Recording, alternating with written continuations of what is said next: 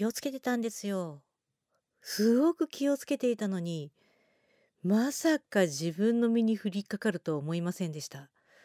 暗号資産と NFT が盗まれちゃったんです。オリエヨークのボー皆様こんばんは、オリエヨコです。始まりました、ボイスデリバリー。この番組はいつかガンダムの主題歌を歌ってやるめ役という悩んで悔みを語っております。インディーズシンガーの私、オリエヨコがお送りする4分間のトーク番組となっております。毎週取り留めもなくテーマに沿ってお送りしておりますので、今週もどうぞよろしくお付きください。なんてね、流暢にね、前工場やってる場合じゃないんだよ。おー、もうないんだよ。というわけで今週のテーマはこちら。NFT が盗まれました。うーん。訓練やリハーサルだったらどんなに良かったことだろう。2月のね7日の夜9時45分ぐらいだったかな。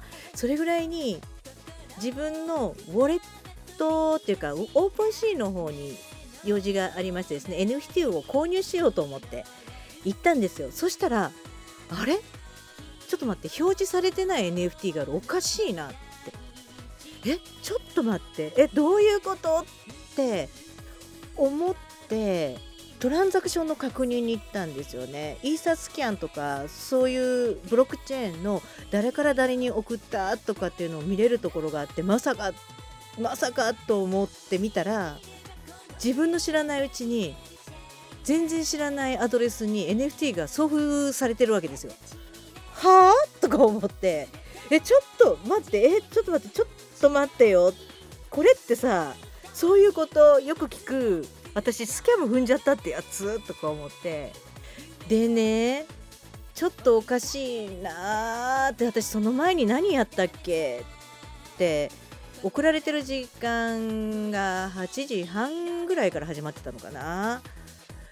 考えたんですけれどちょっと一つとあるサーバーの verify の時に不具合が起きたなと思ってたんですけれどもですよちょっと待ってちょっと待って私さってメインアドレスつないでないってそういうのつなぐ時ってまず最初は捨てマスクって言ってもう感染してもいいっていうスキャム踏んじゃってもいいってアドレスで試していくんですよ。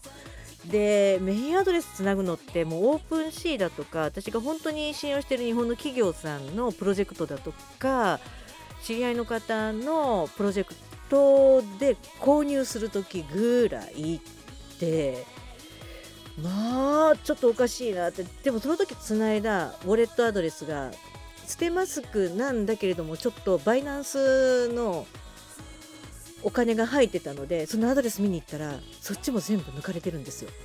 あれちょっと待ってどういうことってああもうこれ私手に負えないやと思って助けを求めましてですね詳しい方々に見ていただいたところapprove 踏んでないらしいんですよ。特に Binance なんて一回もそれがさらわれてないって。だからこれって secret key が抜かれてるんじゃないかって話になってえちょっと待ってどうやって抜かれるのってなんか変な verify 踏んでないとか。でも踏んだ時に contract っていうのかあのいろいろ通すじゃないですか。そのあれもねざっと見たところないっていう話でえーってわけわかんないって。で翌朝ですねここ数ヶ月でフリー Wi-Fi つないだ記憶ないって。ホテルとかスタバとかフリー Wi-Fi だったら何でもって聞かれたんですよ。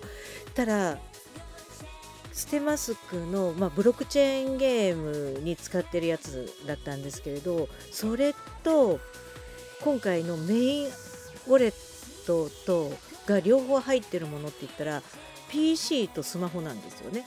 だけど PC の方は私外に持ち出さないしウイルスバスター入ってるので常に監視してるし定期的にいろいろとね検索したりとかして対策してるしな。となるとスマホだなってスマホならつないだ記憶あるスタバでとかさ試験勉強する時にって。うわーって。私ねうかつだったんですけれどフリー w i f i ってスマホハッキングし放題だそうですよ。おーやっちゃったなーって。あまあ取られてしまったものはもうしょうがないしもうほぼほぼ戻ってこないんです今度はね犯人にその NFT を売ったりとかしていいようにされないように対策を取っていこうかなっていうことを今考えてる次第でございます。でね今回このことでいろいろショックではあったんですけれどもたくさんの方に手を差し伸べていただいて本当にね人に恵まれてるなって思いました。皆さん本当にありがとうございました。そしてこれを聞いてるみんなフリー Wi-Fi には気をつけてねというわけで今週はこれまで。お相手オリオクでした。皆さんまた来週。バイバイ。